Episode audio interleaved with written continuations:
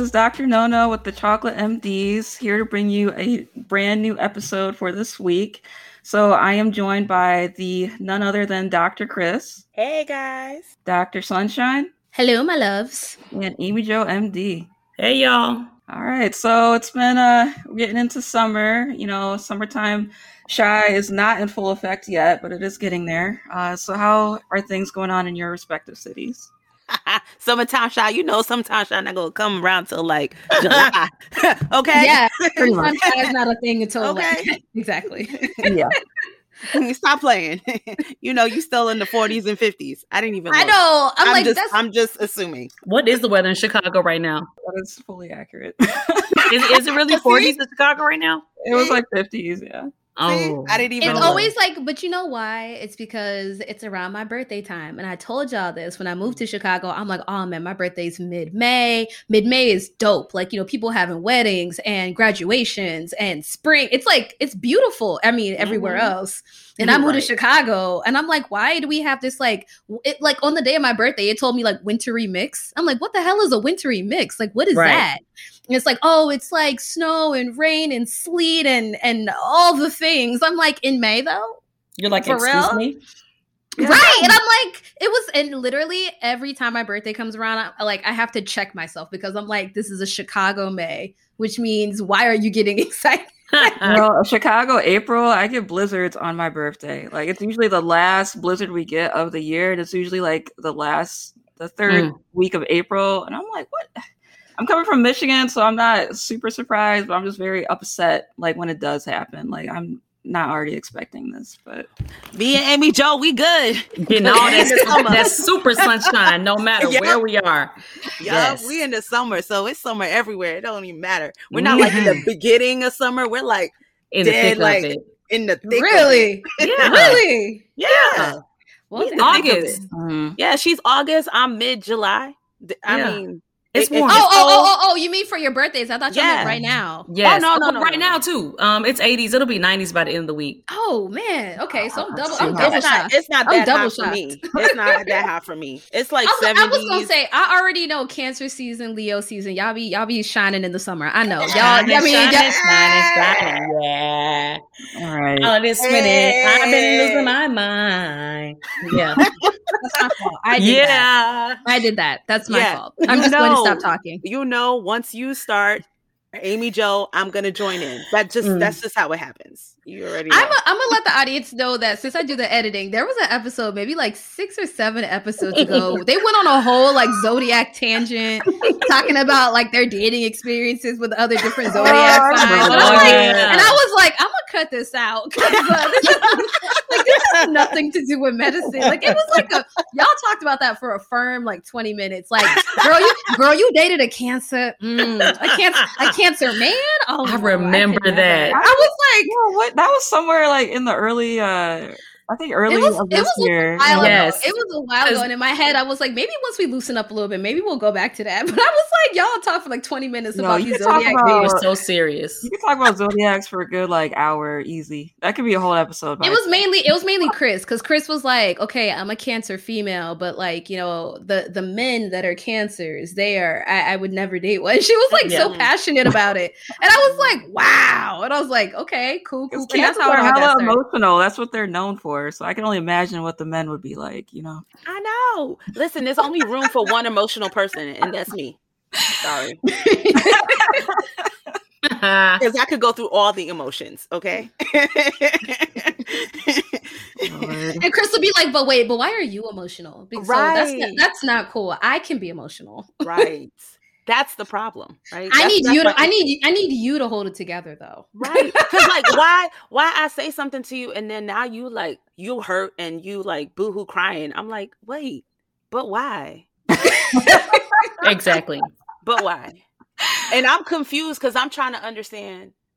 But you're also a Cancer, but you're also a New Yorker, so it's a really weird mix there. It's it's, it's, it's, it's a lot. It's a lot happening there. That that that shell is a that shell is a little too hard. That like that, that shell does. is like that shell is like gangster. it, it is. It is.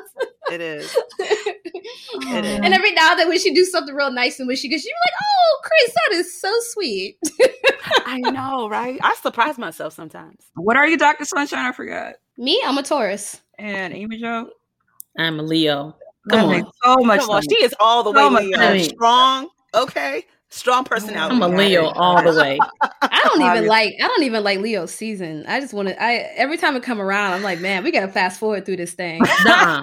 They're gonna come get all this Leo love, okay? Because you know what? There's also nothing big happening during Leo season. As in, like, nothing big as in, like, there's no major holidays or nothing. We it's are just, the holiday. What you Okay. mean? We Anyway, are, like, it's like August. Like, what is, no We- one's doing we are nothing in. August. August, me, August It's back is to like, school. Back to it- school. yeah, August is like back to school. If you in the South, it's hot as hell. in Yes. Listen, the Lord knew that when we came around, Uh-huh. We needed to clear the calendar because celebration is for us, all right? Okay. Don't need to be sharing it with no holidays. Like we just here to celebrate. Myself Preach. wants to celebrate myself. You know what I'm Preach, saying? Like preach, preach. Yeah. You know how, how Leo you sound right now, but that I I don't even know why I asked. I should have just assumed it was it was gonna. be Yo, the they are entire like their own party. Like they, Yeah. they don't even wait for somebody else to compliment them or be like, "Oh man, look at Leo season." They'd be like, "Oh, it's Leo season." Like they be Listen. so. Yeah, yeah, worse than some Aries, and I, I speak for my own. I'm with it. I'm Y'all- with it. y'all not gonna take us down. I'm not gonna wait on y'all to give me no compliments. I'm gonna party myself. Mm, mm, mm, mm. Yes. So I have the trending topics. Well, it's a topic, but we can possibly do topics um for this episode.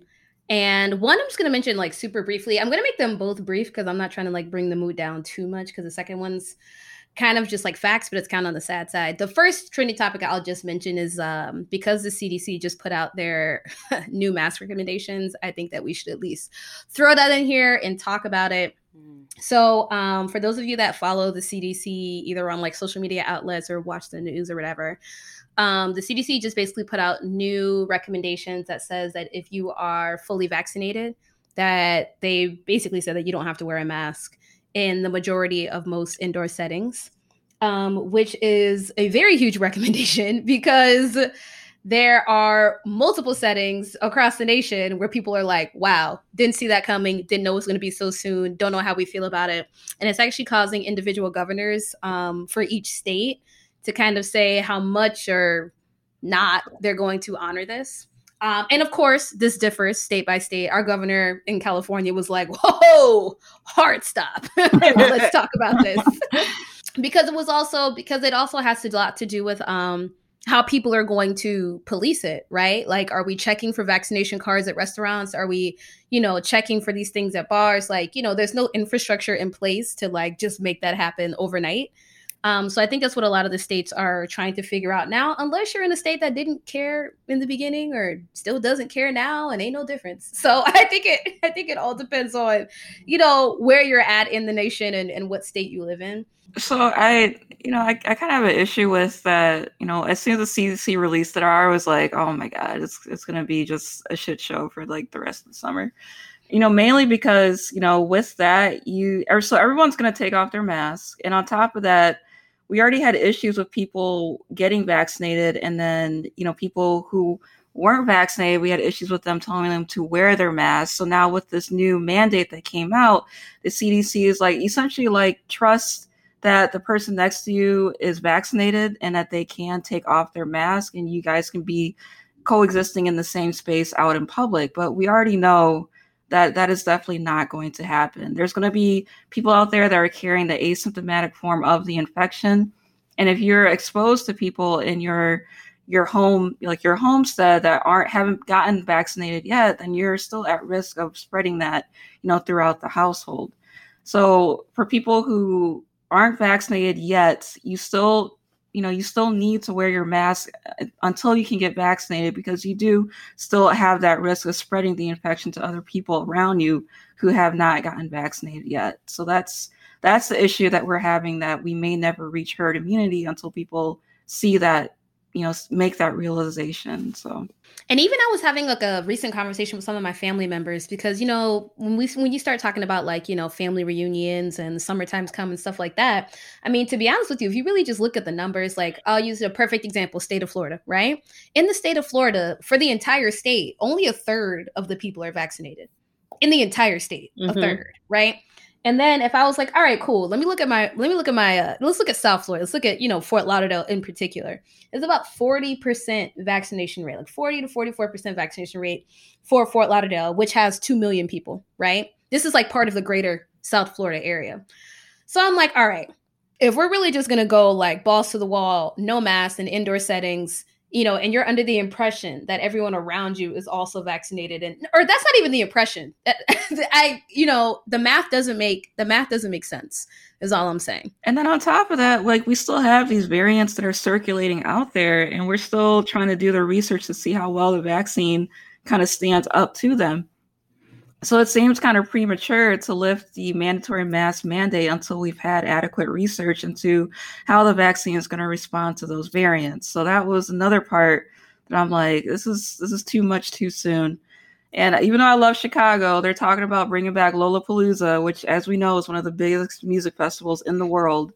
Um, so I'm, I'm girl really- because they saw they saw how much money Rolling Loud is is bringing in. Listen, yeah. in July, in uh, July, the big rap fest, Rolling Loud, yep. they already put out their lineup and everything. That's about 178 rap. Like anybody who has been a rapper in the last like 10 years is going to be a Rolling Loud. And it's all yeah. in Miami Gardens and it's going to be in July in person. They're racking up tons of money already from people yeah. like reserving hotels and yeah. clubs and VIP stuff like that. So then when other cities are like, wow, like look at all this money coming into the city, then Chicago's like, well, what about Lollapalooza? And then Philadelphia's over there like, what about Made in America?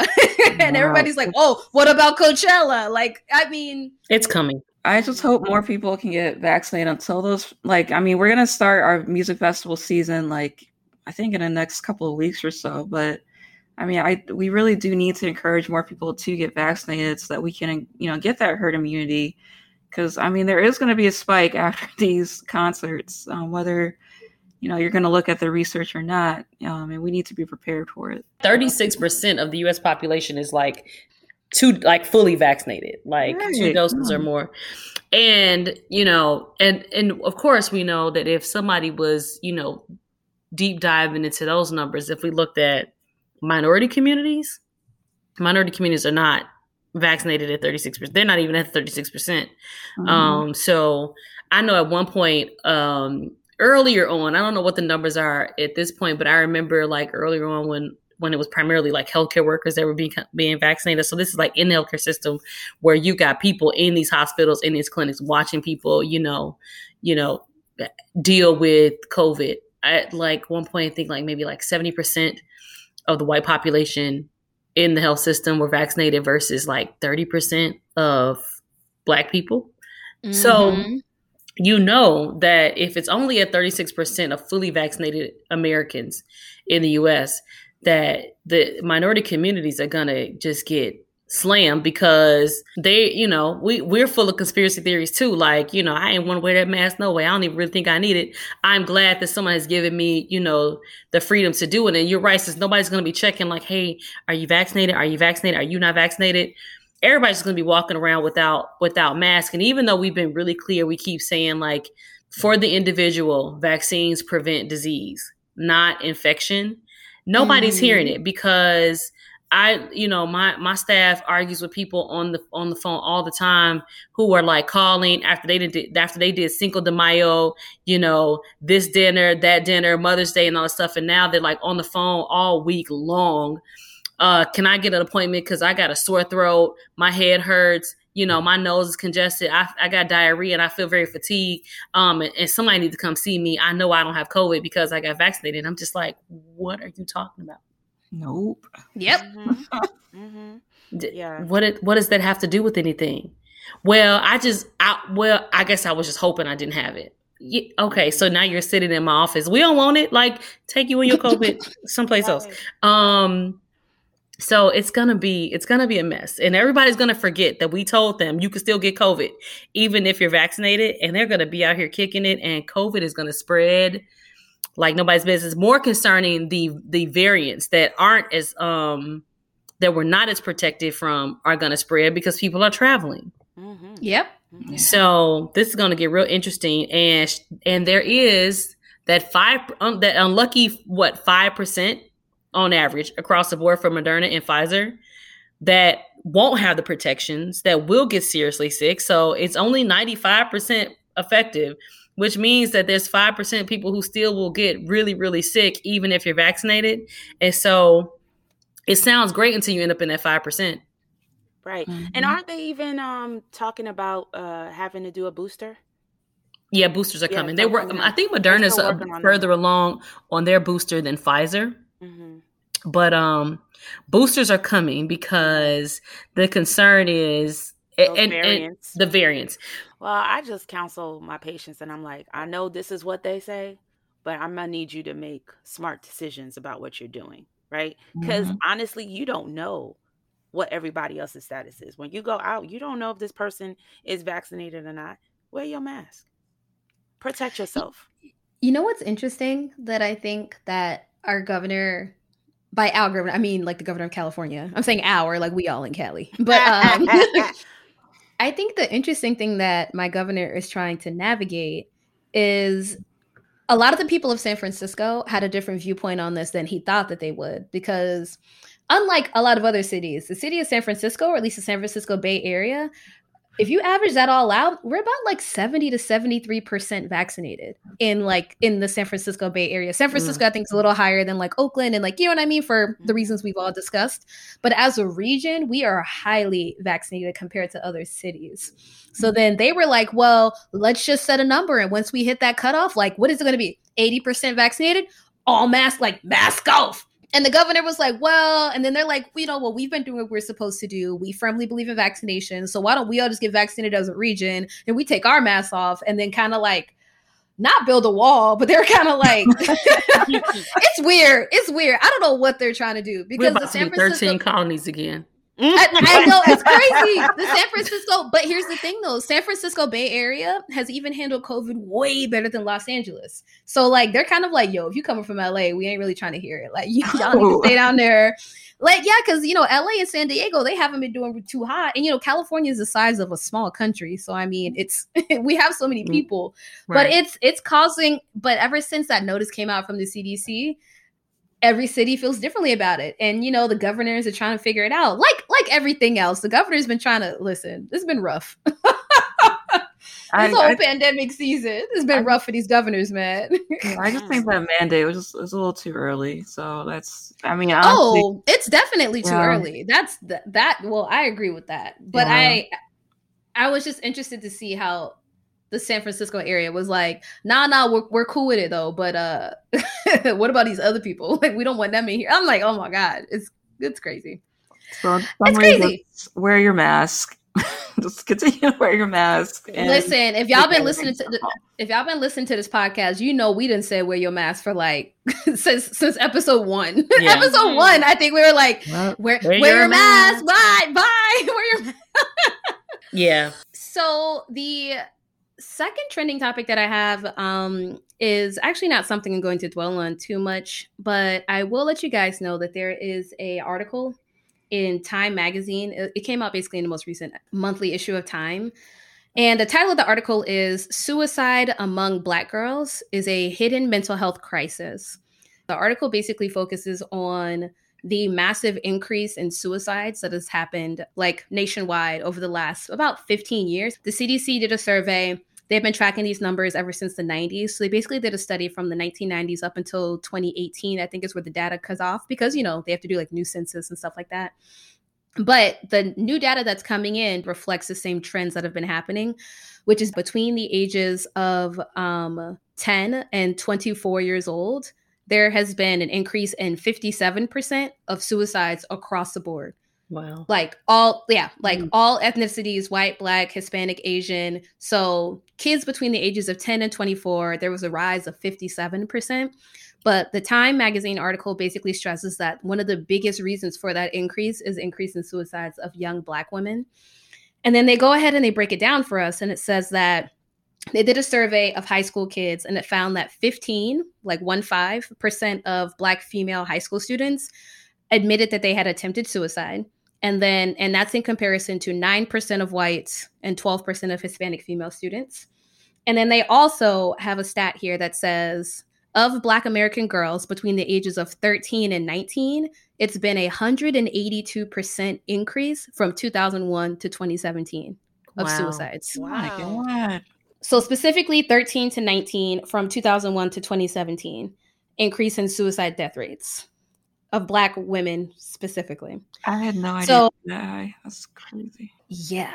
Yeah. So the article, if you guys want to take a look at it, if you literally type in Time Magazine Black Women Suicides, um, it'll come up. What's interesting about this is that um, once you read the article, and it kind of links you to a lot of other articles too. You know how they embed links within the article. Mm-hmm. It really talks about like um, a lot of the different factors that are causing this: socioeconomic, social media, stuff like internet influences things, stuff like that. And one of the reasons why I wanted to bring it up is because we've talked about mental health a lot on this podcast because we kind of sprinkle it in pretty much almost every episode. We kind of talk about mental health, but the age ranges here are something that I really want to highlight because the whole study period starts at the age of 10. And then the most, you know, and the one that's affecting Black women the most is between 13 and 19 so when you start thinking about like 10 year olds 11 year olds 12 year olds like that's a really really impressionable age. Mm-hmm. and it's also it's also an age that some people may think like oh well you know they're 10 like i don't know. I feel like i feel like that 10 year old like end of elementary kind of middle kind of junior high that era there it's already a very difficult transition for people to deal with you know just at baseline. That's like that's like not even me thinking about like oh like do you have a bed to sleep in like do you have resources like are you homeless like that's even like without thinking about all these other factors mm-hmm. just that 10 to 13 years old that's a that's a that's a rough time mm-hmm. for a mm-hmm. woman that's a that's a rough time yeah period mm-hmm. um and i think that i think that a lot of the times you know when you're a teenager and you start thinking about like your mood, anxiety, and depression and stuff, usually people start to catch you a little later, like 17, 18 years old, maybe even 16 at the earliest. But I think that these are things that we need to start paying attention to as a people and as a village, you know, just like really thinking about the mental health aspects of the younger generation and how they're affected by so many things and even the TikToks and all the different stuff. So it's a dope article. You guys should definitely check it out. Um, yeah. Yeah. You know what I mean? That's true. And you know, it's such a I talk about depression a lot in my clinic. And I come across a lot of young kids that will actually in in the clinic, and the young kids are brutally honest. I kind of dig them for that standpoint. That generally, if you screen them, if they are feeling depressed, they will say it. Mm-hmm. Right? Yeah, if you get mom and dad out of the room, and and you have a conversation, they'll be like, Yes, and here's what it is, right? They are the they are the easiest group uh to to figure out ironically enough, you know, we accuse like young people of not really knowing themselves, but they've been the easiest group for me to do uh depression screenings on, right? Because mm-hmm. it just is what it is, right? Like, yeah, I do feel that. Versus adults be reasoning, well, no, it's not depression, it's just fatigue. Well, kids are like, yeah. no, you're right and also sexual orientation, right? Like when when I ask my young kids, like it, especially ones that are like, um, you know, having some sexual interest, like you know, what is your sexual attraction? Not this is related to. It's kind of related because when they don't know, it gets in some trouble. But they are pretty open about their sexual orientation, right? They they easily identify with what it is, and maybe it's because they're growing up in a in an era where the the terminology that Dr. Sunshine was teaching us a few episodes ago is just their language and so they're very accustomed to using that language. And so they you know they can identify whether they think they're trans where they think they're you know uh gay or straight like you know whatever they define it they will say it. And they're like yes it is. And when you ask them like is this a part of the problem? they are very easy to say yes no. And they actually are pretty easy to have to be willing to do therapy. The catch comes is i need to put them on medication and that and the conversation about medication, they often want their parents involved, and I agree. It becomes a hard sell for the parents. Parents mm-hmm. will be mm-hmm. down for depression, like, okay, that's fine. All right, you know, my baby is depressed. Yeah, but I think we need to do some intensive therapy and maybe try this medication. And then that's like, whoa, whoa, whoa, whoa. You know, mm-hmm. uh, no. And so it gets really hard. And so I worry about young people when they're walking out the door, feeling the way they're feeling. I mean that age range that you that you stated, thirteen to nineteen, was the. Mm-hmm. Uh, I mean that makes mm-hmm. that actually makes sense. I I expected it to be probably the highest in that group. I mean, just for the reason that we we were talking about earlier, like it's you're going through a lot of transitions, not only in like education, you know, from grade school to middle school, which was uh, my middle school here was uh, terrible, and then from middle school to high school, and then high school you're applying for college and like you're going through a lot of like changes socially and mentally during that time.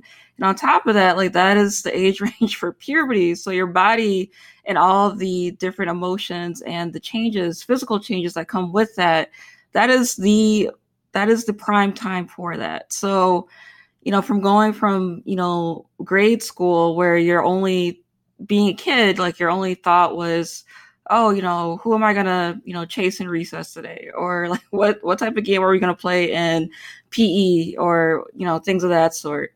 You know, goes from that to, you know, to high school where you're trying to make more of an impression with people of the opposite sex or within your own sex. And even with that, you're kind of questioning those thoughts and those those feelings that are going on during that time. So mentally i can understand why that would be the group that would probably be the most affected by this but what amy jo md said earlier about making sure that you get them screened properly in clinic and if you do if they do receive that diagnosis of depression or not even that it could be just intense anxiety disorder uh, or it could be one of the um, axis three disorders um, you know anything anything if we have the solution to fix that then please listen to us and we'll do our best to come up with a treatment plan that will be best for you and your kid, you know, all together. But at the very least, we want to make sure that they receive that proper uh, testing and treatment if, if it's necessary. So maybe people don't know, I watch a lot of TV. Um, and so what I was going to say, a lot. I, I do, I do. But I watched that show Euphoria. I don't know if a lot of oh yeah, oh yes. man. if you watch that show Euphoria and you see how these teenagers were, I looked, I watched that show and I'm like, oh, that's what's happening in school. Like it's a lot. Like and with social media and like bullying and it's it's it's a lot of stress for a teenager, right? So, like, and also your brains are developing. And, like, when I think back of, of problems that I had as a teenager, that I thought, like, oh my gosh, it's like the end of the world. It's really right. But then when you're when you're a teenager and you're in it, right? That's all you that's all you can think because you know you're developing that's all you know it's when you become an adult certain things you're like that's not really a big deal right like mm-hmm. so it's it's really hard to navigate and i think it's important to have open dialogue with these teenagers and talk because like a lot and even in these shows but of course like i'm saying it like to a show but one thing i did notice is that a lot of them didn't really talk to their parents right they don't mm-hmm. talk and say what's happening right so it's just like they don't know what's going on so they can't try to help you to get the help that you know try to navigate to help you to get the so so you can get the the help that you need right? But you have to talk right? You have to have that open dialogue and teenagers feel like oh my parents just won't understand. They don't know. But give them a chance. Yo, that's one aspect of what's what's so crazy. And I'm give them a chance. Listen, I'm a, I'm a, I'm gonna just stick with Euphoria for one second. That is one aspect of Euphoria I cannot like identify with at all. I'm like, why are all these parents clueless as to what these teenagers are doing? I'm like, if you knew how much my mama was in my business, like I kind of felt like she was just like, mind you, she she is a high school math teacher and now she's an assistant principal of a public high school so she's very savvy with the, what the young kids are doing mm-hmm. She's like she's like oh i know what's going on you want to go to the football game why don't you just ask me that instead you try to sneak around see mm-mm. she's just right. very she's very on it you yeah. know she's so on it but like i'm like yo my parents were like clocking me like all the time. I watch Euphoria. These parents are like blissfully unaware. Yeah. I'm like, what is that? Nah, Euphoria is like the most extreme example of like yeah, of course it's, it's, extreme. Great. I mean, it wanted like an Emmy or something or something like that. But I mean, that's not so Euphoria is not everybody's experience, but it, it does give an insight into that for sure. I, I do agree with that for sure. So I have not seen this because y'all know I don't watch TV. Um, I'm horrible. I'm a horrible TV watcher. Like no, everybody. Yeah, it's bad. Um, but I will say this: like as a high schooler, I spent a lot of me and my friends. Uh, we spent a lot of time not with our parents. Mm-hmm so my experiences are a little bit different. Now I don't know to what extreme because I don't um, I don't have the context here. When I was thinking about it, I was like, you know, there was a full day that happened. You know, like I left out of my mother's house at 5 a.m.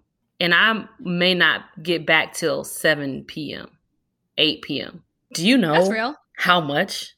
And and you and and this is you know this is not days where you know cell phones had 10 million tracking you had unlimited text messaging so you could just be out here like none of that and so um i think that it just depends on where you're from right like mm-hmm. uh parents being able to track children sometimes is a luxury that actually a lot of parents don't have right? Like a lot of parents especially you know i grew up in i grew up in chicago. I'm from the south side. And yeah i went to good schools but we were on public transportation going back and forth from high school which means that it was really just you and your friends. Mm-hmm. and you got to make up a lot of rules about what was good and not good for you as a teenager uh, growing up, and there's lots of stuff that I think our parents just simply were not aware of. That's very true, especially if your parents work a lot and they're working and they're trying to put food on the table and they're trying to do things. Yep. They're not gonna really be able to track you like that. So Mm-mm. they have to, in a way, trust Yep. You are doing what you're supposed to do. What you, and we did. We just added on some stuff, right? right so I right. think we let oh, did we get everything that I'm supposed to do done? Check. Sure. Oh, we got more time left. Listen, never un- underestimate the power of teenagers with an extra 30 minutes in their day. Like there is so much stuff that they can get into, which is why when I'm talking to my students, I'm like, let me, I mean, my patients, I'm like, let me, I'm gonna get these parents out of the room. I'm like, okay, for real. What exactly are you doing with those extra two hours? Mm-hmm. Because is it something we need to talk about? Um, but yeah, like I feel like when we left the house, when we were, eh, you know, me and all my friends, when we were in high school, when we left the house, everybody left the house with a specific job. You got your task to do. I've got, you know, my parents got to go to work.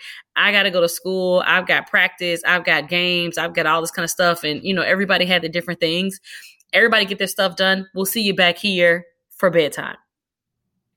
Mm-hmm. So, you know, in my house, like, you everybody went they worked hard. So by the time i got home sometimes dinner was already done because everybody was home. People needed to eat you know my mother needed to get to bed because work was going to start again in the morning. You know my sister might still be up you know and then you get something to eat or you got something to eat on your way home. And so it was it was very independent. Mm-hmm. you know what? Now that amy jo really brings that up I guess I never really thought about it like that because you're right. I could go to school, then go to soccer practice, then go work my shift at McDonald's, and then come back home. You know what? That's very true. Yeah. It's a lot of independent time. I didn't really think about it like that. It is true. Mm-hmm. It is true. It is. But all that being said, with that independent time, I'm with you guys because a lot can happen during that time. And you don't always know if what's happening during that time is a good or a bad influence on the teenager, mm-hmm. mm-hmm. which is how we can easily end up in some of these situations. Now, before we transition away from it, there are a couple things in this article that I did want to highlight real quick because it specifically talks about things in the Black community in terms of the suicides. There is a section in here where, number one, they talk about how um because the story focuses on one particular girl and her suicide and then it opens up to like the data in the united states.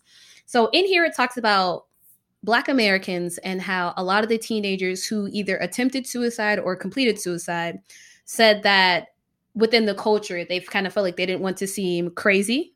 I'm using air quotes here. They didn't want to seem crazy or weak which is why they never got help in the first place. So that was one blaring thing that like is all throughout the article how like it's a cultural thing that um number one, people of color, especially black people, don't want to come off as weak or crazy. And then the second blaring thing that's in this article is the fact that there's this assumption that black people don't kill themselves because that's just something that black people don't do. Mm-hmm. Which is kind of rooted in in religion a little bit and it comes from a lot of different places but across the board it's like oh kill yourself oh black people don't do that like it's directly quoted in there multiple times so um i think that those are two things that we definitely need to to be aware of that like you know and you always have like somebody around cousins aunties uncles and they say it casually like oh black people don't do that or oh like what? You know what i mean? There's always somebody around who has something casual and unhelpful and even harmful to say and mm-hmm. it, we might just need to start having open discussions with our family members or even just calling it out when it happens. You know if you if i hear one of my uncles talking to one of my younger cousins like ah oh, nah you don't need no help you fine like no like they're trying to tell you something like listen like you know what i mean like because it's a especially it's a cultural thing, it's a generational thing. So I think that all plays into it yep. a lot. You hear you hear parents say it literally in the office as as the as they are discussing. Like sometimes, like parents will come in and they will be the people to initiate. Oh, we also have to talk about uh my my kid's mood can you tell my kid that what she needs to focus on is just focusing on being very satisfied with life she has so then she won't feel so bad? And i'm like first of all i am not a mm-hmm. motivational speaker right? I'm a physician. Mm-hmm. so like, like, we need to do diagnose right what is the diagnosis right? Like can we start with that? But you know even in those earlier sentences parents wrestle with depression right and it's not till you lay it out for everybody. So sometimes I have to be like, okay, let's talk about how we define major depressive disorder. Like, here are all the criteria for major depressive disorder. This is how many you need of those criteria. This is for how long you need it. Then all of a sudden, the whole the whole room, right? Now mom and dad are like, well, well, damn, I'm depressed too. And the kid is there like, save me. Like, just, you know, save me, please. like, I just want I just came to get some counseling. Mm-hmm. And so people downplay it, you know, you just need to and and it's all over the internet. Like I cringe. I cringe all the time when I see like those memes that are like uh happiness is a state of mind. So mm-hmm. if you would get focused on being happy, then you would just be happy. And so then there's people that are walking around that are like, why can't I get out the bed until 5 p.m. And all I got enough energy for is to check to see if the kids are in the house physically. And if they are in the house, that's all I got. I might take a shower and I'm going back to bed. And you can't talk about that in public because people will say, well, you're just being lazy. Mm-hmm. Right. Mm-hmm. It, it's so, gosh, it's so complicated, but it all depends on how you approach approach it. So like if you I, I I also did hear this a lot in clinic. Like parents would use a lot of minimizing language. Mm-hmm. You know, you know things like, "Oh, you know that that's okay. Like everyone just does that," or you know, "I went through that. You'll be fine." You know, think you know things of that sort. But honestly, if you take it, if you take the approach where you know I do with like all my patients, I I go in, you know, I introduce myself, and I just I let them talk. You know, and you just listen you listen for those key things in the story that can help formulate you know more about what's going on and for us can help actually cinch the diagnosis for that patient. So if parents kind of took that approach to their kids when they had something happen to them at school or they're just you know not feeling a certain way you know just let them just let them talk about it and just just sit there and listen and go from there. And you can get most of the issues that you need to address, like mostly in that method. So, uh, a lot of times as parents, you kind of you kind of raise your kids kind of like how you were raised and what you, so you just do what you know right mm-hmm. and the thing is that i think what we don't realize is that there's this trauma that's just passed down right mm-hmm. because your your parents were going your mother your parents were going through some trauma right Un, you you don't really know but you kind of learn those same behaviors, right? And you learn to do that and you keep and it's like a cycle that just keeps you just keep passing it down, right? And it's because no one ever unpacked the trauma, went through mm-hmm. it, right? And so that if you grew up and your your parents were anxious, right? They anxious, they're like, "Oh, we're afraid that you're going to do this, you can't do this, you can't do that." Then you get afraid to do certain things. And then when you have your kids, then you do the, and then you pass on that same anxiety to that kid, you know? And it's having to to know to break the cycle, right? Hmm. And that's why I think it's important that everybody has a therapist. Yes. Thank you for bringing that up, Chris. I was actually supposed to plug that at the end of all this. Yes. plug. yes. all y'all, everybody. Everybody, everybody. I wish we could give everybody a primary care doctor and a therapist. Like it was the part of like the thing you did. Like that would be awesome. Where you'd be like, "Yo, who's your therapist?" Oh, I go to see such such. We, I see, you know, even if it was like I see her twice a year, you know, take care of you know these things. And if you needed it more often, obviously you go. But I feel like just like people come get physicals or, or checkups, like you should have to go see a therapist just to make sure mm-hmm. everything is good. Yeah. It'd be so nice. But there's just not enough of them. Yeah, mental health is physical health. So don't don't neglect one for the other because they're both very important. So, you know, if you guys get a chance, take a look at that uh, Time ma- magazine article. It's actually really good. It's it's, you know, sobering, but it's it's good. maybe we'll maybe we'll put the link on our on our um Facebook page. Yes, I can do that. All right. Well, thank you, Dr. Sunshine. I mean, that information is good. I love it. We're not going to stay this heavy. Mm-hmm. Um, we're going to thank God. we're going to get into some screenings, right? So screenings that you're supposed to be having. So I think one of the things that's happened, that's currently happening, is that I don't know about you all, but I'm getting a, a, a increased flow of people that are like, oh, hey, I missed my XYZ appointment last year. And so I'm here because I need to catch up. Right. So now everybody's like feeling better about going outside. People are willing to come back into the doctor's office. And so they're coming back in and they want their physicals and they want all their screenings, or, you know, they're finally establishing care. And so people come in and they ask me about all kinds of things in labs that they think they should have. And so I thought it would be good to talk about screenings. Why it's important is because it dawned on me that people are hoping so people have suspicions, right? They've got concerns, things that are going on. And so they what they then come in and do is say, I'm just gonna come, I'm just gonna come get a physical exam and I'm gonna get all of my routine screenings done. And if everything comes back okay, then I'm fine. but most of the time, almost every time, almost 99.9% of the times, when people are saying, well, just go ahead and do your, just do a full workup on me so I can just make sure everything's okay. When I deep dive into that, nothing that you're thinking about, I would catch on a screening, right? Like I need to actually do a problem visit for you so that we can give you a diagnosis. So we should go through what happens when we screen you and for particular ages so that you know whether or not you're coming to get your screenings or if you need to tell me what is your problem or what's your concern so I can make a decision about how we go about doing it. I think I think that's really good because people do have different thoughts of what their annual physical is supposed to be and it's just like wait wait wait. That's, that's not what we do. Right. Okay. Yeah. So, um, okay, so so let's talk about some things that we screen all ages, right? So these kind of vary by age. So we'll try to break them down. We'll keep them broad so it doesn't take forever. Um, but so for all ages, um, there are a couple things that we screen. Depression, shout out to Dr. Sunshine, is screened annually in all ages. Um, we always check your blood pressure because we're always screening for hypertension. We always check your weight. You know, nobody gets in in and out the clinic without stepping on the scale and getting your blood pressure checked. We're always going to ask you about smoking.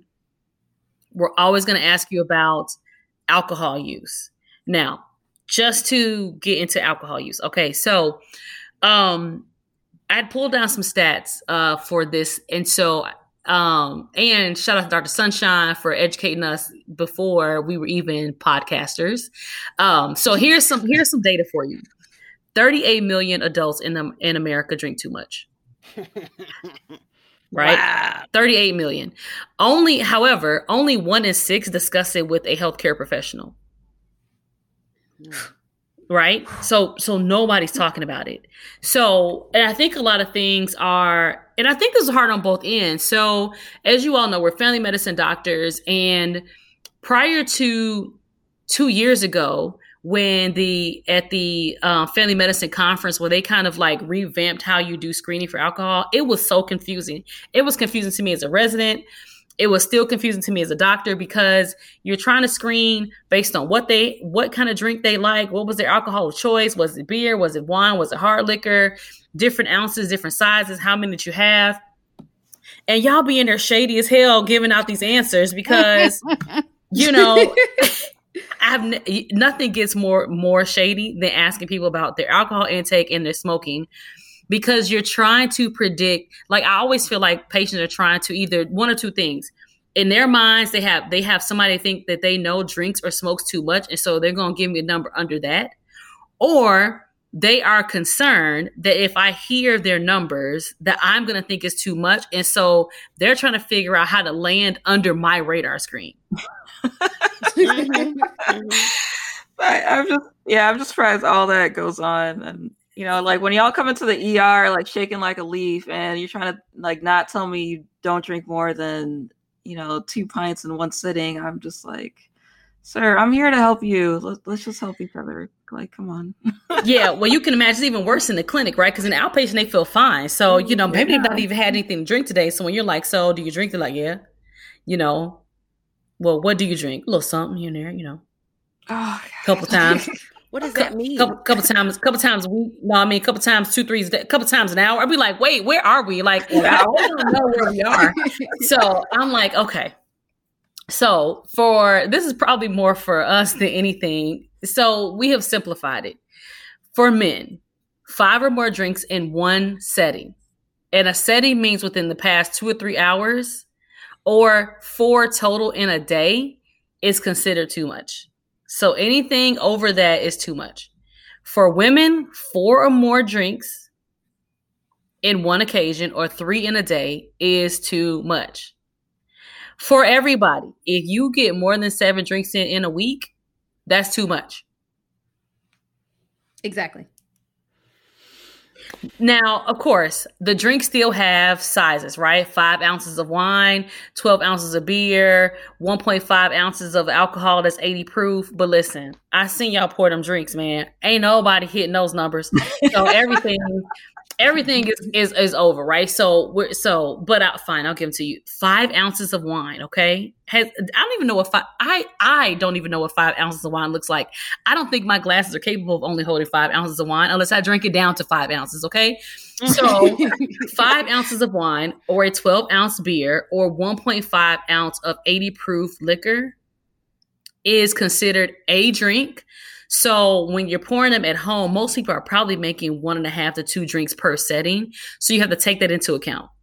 There's that. And then, of course, if you are pregnant or if you are underage, then your alcohol intake should be completely 0 mm-hmm. So, you know, that's, you know, something that gets screened all the time. The other screenings we do for everybody is uh, HIV screenings and hepatitis B. So um, I do HIV screenings as a part of my annual labs now.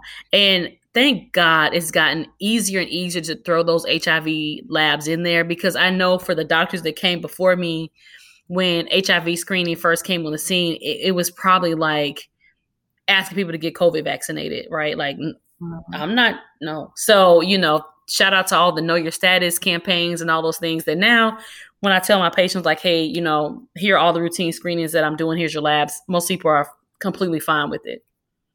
So mm-hmm. that's everybody. And then the pre- we talked about depression. So depression is interesting. Um, we we have we have some cert- we have some questionnaires that we give you when when we're screening you for depression. So uh, depending on your answers, we may start to ask you more questions.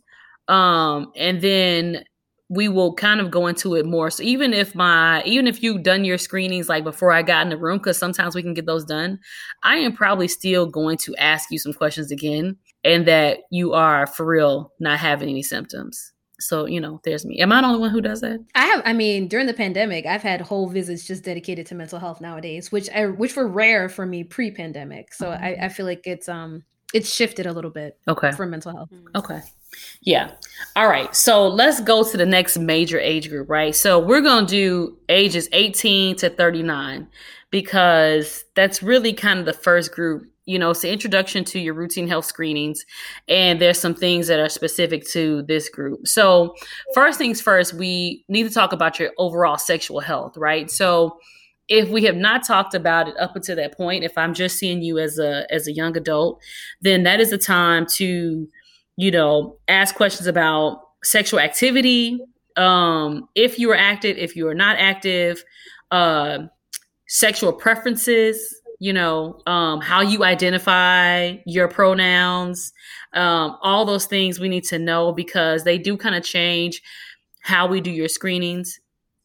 Um, for and then also STD testing. So in most states, it varies by state, but in most states, from 18 to 24, 25, um, it is recommended that you give um, those ages routine STD screening, even if they're saying they're not sexually active. So your doctor may say, "Hey, I'm going to collect some urine. We're going to do STD testing because um, you will have the higher risk of coming back positive for STDs." And I for sure have you know, surprise myself with the chlamydia result as someone who told me they were virgins. So, you know, surprise! Right. We're all surprised, right? I know I'd be like, hey, I hate to break Are we you. all are we all surprised? you know what? They they they are also surprised too. And you know, you know, medicine can make you like the worst. Um so why? Because when I get, you know, when you get something like that back, and whether they're 18 or 80, right? And they're like, no, I don't have any sex. Everything's fine. And then it's like gonorrhea. And you're like, mm, really? Like, how, how did that So? I know. And so I think that it gets into the, the weeds of how people define sex. Like, what is sex to people? What is not sex to people? Mm-hmm um and so it gets it gets weird right and so you know regardless of what I think sexy is, I, I keep it very plain and simple. Like, you know, but people are, you know, make up weird ideas and rules for what they think counts as them engaging in, in, intercourse. So some people don't count it if it's not full intercourse, whatever that means, right? Maybe we only had anal sex and oh, I let him penetrate me just once, but it was really quick, so it really didn't count. Well, it counts enough to give you chlamydia or gonorrhea even if it doesn't count for you to identify it as sexual intercourse. And so I've learned that people have weird ways. You don't of, want that notch. Yeah, nobody want wants the numbers. The you know. Listen, I'm not here to police your numbers. Right. your numbers anyway. We don't care to. about your numbers. It's not about that. About we, just, numbers. we just trying uh, to keep you healthy. Numbers, body count. We don't care. Well, Listen, body count. Well, body count's different. yeah, we need to know that. Um, but yeah, don't be mad when we ask. you know, I, I, don't want you to feel like I'm judging your body count. It is what it is. I, am sure it was fun. Um, well, I hope it was, mm-hmm. but I sure hope it was. I I'm just I know right. I just need to know because I want to make sure we screen you. But most states have simplified it for us to say, listen, if they're in this age, you should go ahead and just do that STD testing, which makes it easy for us. And I think it also makes it easy for them to get tested because we say, hey, listen, this is just a part of your screenings at this age. And even for people who don't really want to give up all the dirt, mm-hmm. then they're like, okay, yeah, I'll give you some urine. Um, because every now and then I get somebody that's like, "No, I'm fine. You know, I'm not really, ha- I'm not really doing anything right now." But then I'll get like a frantic call for them like a day later, like, "So, where are my results? You yeah. did you did you see them?" And I'm like, "Listen, but you don't have anything." they're like, "Ah, uh, okay." So yeah, so STD screening for women. Um, women always got to go first, right? So, um, Pap smears are in this group. So listen, ladies. Um, if you are currently like somewhere between 18 to 20 something, then you live in a, and you live in a house of women, the women in your house, especially if they're older, are going to remember all kind of things about pap smears. So we used to start pap smears for all kind of reasons, right? We have we have changed the guidelines. Actually, what now? 10 years ago? I think these guidelines are are old. Mm-hmm. So about yeah. 10 plus years ago, the guidelines changed. So Pap smears, which are screening for cervical cancers. That's the only thing we're doing in a pap smear, is screening your cervix to make sure there's no cells on there that suggest a cancer. Pap smears start at the age of 21, regardless of what you are or are not doing with your vagina. Mm-hmm. We have said this before on the podcast. So, again, for the people in the back, 21. Does not matter what you did with your vagina up to 21. No pap smear until you're 21. There's a screening for cervical cancers. And the general rule is we will repeat them once every three years. And you will get those from 18 until the age of 65. The only reason why that would change is if your pap smear came back positive for something. And then you have to see the gynecologist or see your family medicine physician, and they may change the routine of that. Okay. So from 18 to 30, you get standard pap smear. 30 and up, we add HPV testing onto it and we can extend the interval in between your pap smear.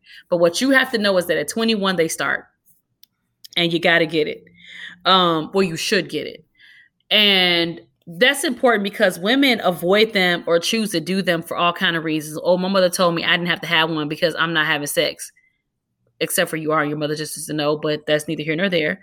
Or your mother remembers a time where we didn't have as much, you know, structure around it. So, you know, there's that. Um, so pap smears are a thing. Uh, heart disease prevention starts at 18, y'all. Well, starts in your 20s, not 18. So your cholesterol gets checked one time in your 20s we're checking your cholesterol. Again, we check your blood pressure all the time. Once you turn 35, we'll start checking your cholesterol every year. Why? Because at 20, if you've got elevated cholesterols, it's a really good time to start talking about lifestyle changes, diet, and all those things to make sure that 20 more years down the line, you're not seeing problems with heart disease. We do obesity screenings, again, tobacco use, and in this age, if you've got a family history of like breast cancers, um, and like mom, grandma, you know, aunt, a sister, we may have to consider BRCA gene uh, screening for you. So we can do that starting somewhere between this age. That's really the general thing for the 18 to 39s. What's interesting is that you said we would start um, doing screenings for heart disease at 35, but isn't 35 for men and then 45 for women?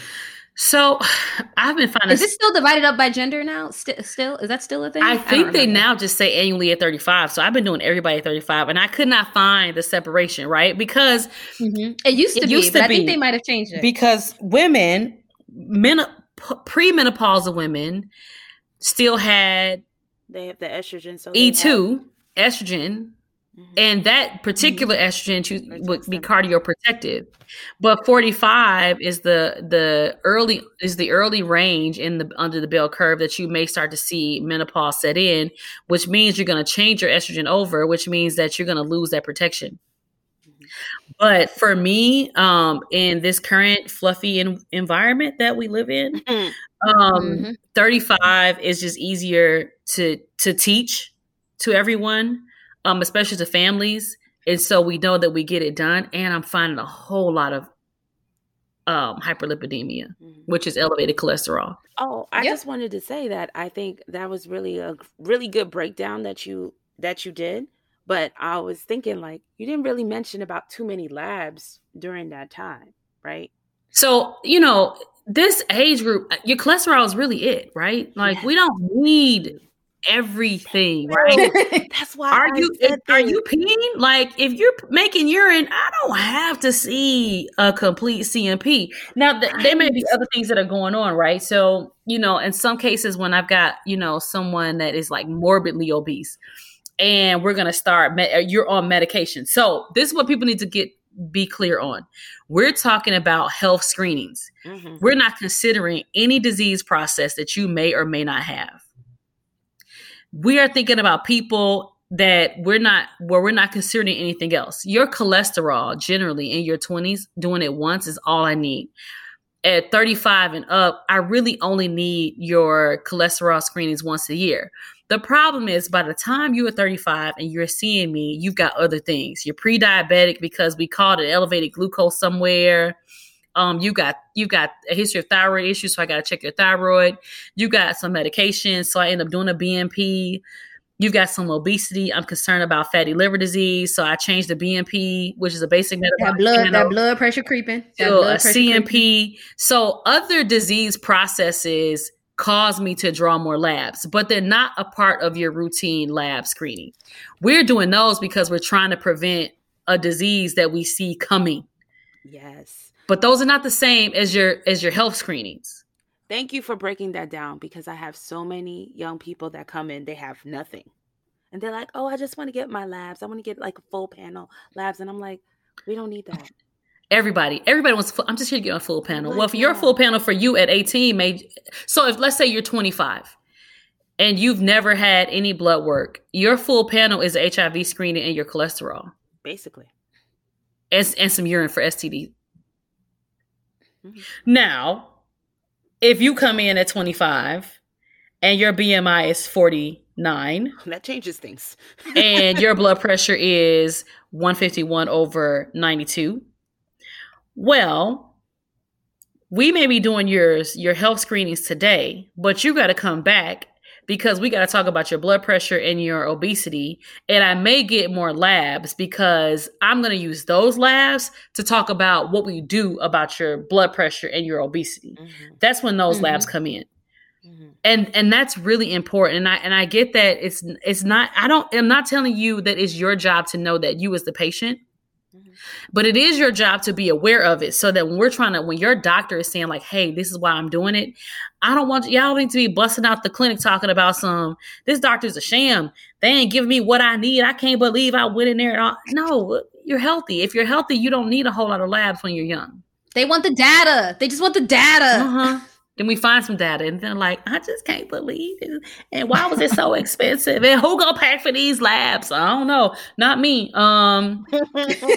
so yeah, the insurances are like, this is not indicated. Do they have a health condition? No, they don't. Exactly. They're healthy. They don't have anything. more and more now, I you know I get tons of like, well, you know, I don't get them as much because you learn real quick that you start getting letters from their insurance company saying, can you justify this lab? Because if you cannot, then I'm going to go ahead and charge the patient full price. So I have gotten very, you know, very used to saying, telling patients like, listen, I know you want your vitamin D level checked and your vitamin B12 because you just feel so tired and it's got to be your thyroid and your hair shed a little bit. And so I'm here for my screenings. So go ahead and screen my vitamin D and my B12 and go ahead and check my thyroid. I'm more than happy to do that. Listen, it's just an order for me. I can do that for you. I'm here for you as your doctor. but your bill is coming and I am not here for you for that bill. That's all. Right. Yeah, you're on your own. You're on your own. You're on your own. Because they don't cover it. You know, you got to have some other things going on. Right. So, all right. So this is really aimed at uh minorities like African Americans. So I'm specifically pulling out ages 40 to 50, right? Because it becomes a unique group and it's just I call it the the like the gray zone of the most dangerous things. It's like the gray zone of death, right? Because these people walk the line and and I'm always stressed out, right? Because they never look sick enough that you're worried. They're still young enough that you don't think you need to be worried but they can they can be slippery and somebody can get really sick on you. Um, but from a health standpoint there are some screenings that we have to talk about between 40 to 50 because they may be identified as early screenings but we may need to do them considering things that are going on. So one of those are a breast cancer. So you know the the powers that be can't collectively decide on when they think we should start breast cancer screenings. Some societies say 40, some societies say 50. But what you have to know is that for African American women, you tend to have poor outcomes from breast cancer and you tend to have a higher incident of um higher incidence of the more aggressive subtypes of breast cancers.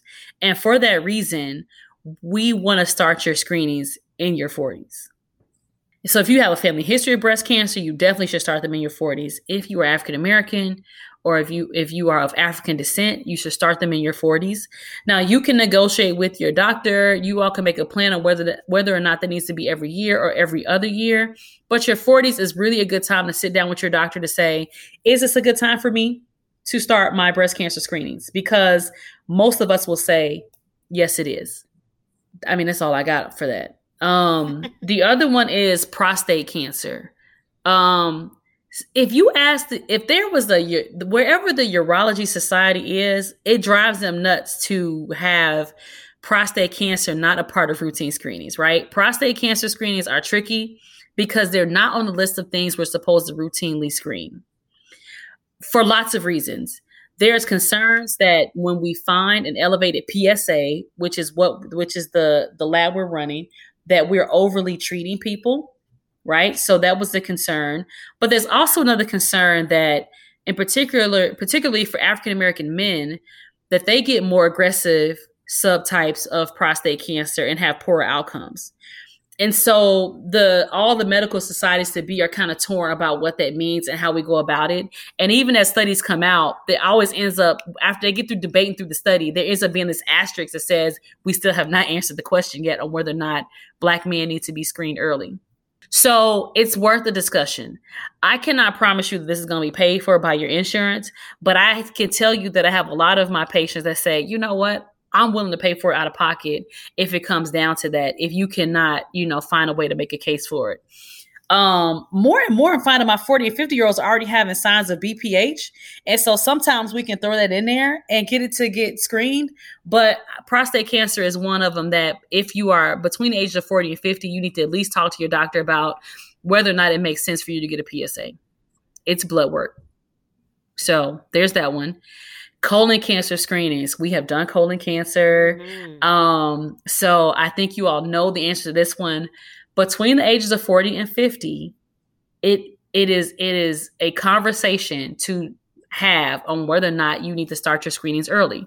Now, if you have a family history of colon cancer, it you need to find out a couple of facts. When did that family member become diagnosed with their colon cancer. Let's say your grandfather, I don't know, no, let's say your dad um, was diagnosed with colon cancer at 45. You then need to be screened early for colon cancer, and it needs to be 10 years earlier than his diagnosis. So, in that case, your screening will start in your 30s. Yep.